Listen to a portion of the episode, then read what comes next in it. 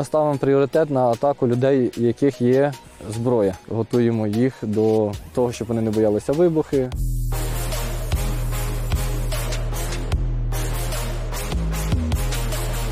Ми не навчаємо їх команди дай, тому що цю команду дай можуть використовувати противники. Потрібно провести тривалу підготовку по контакту собаки з іншими членами групи, тому що в випадку поранення кінолога, щоб йому могли надати якусь медичну допомогу, собака, який не буде знати інших членів групи, він просто буде атакувати.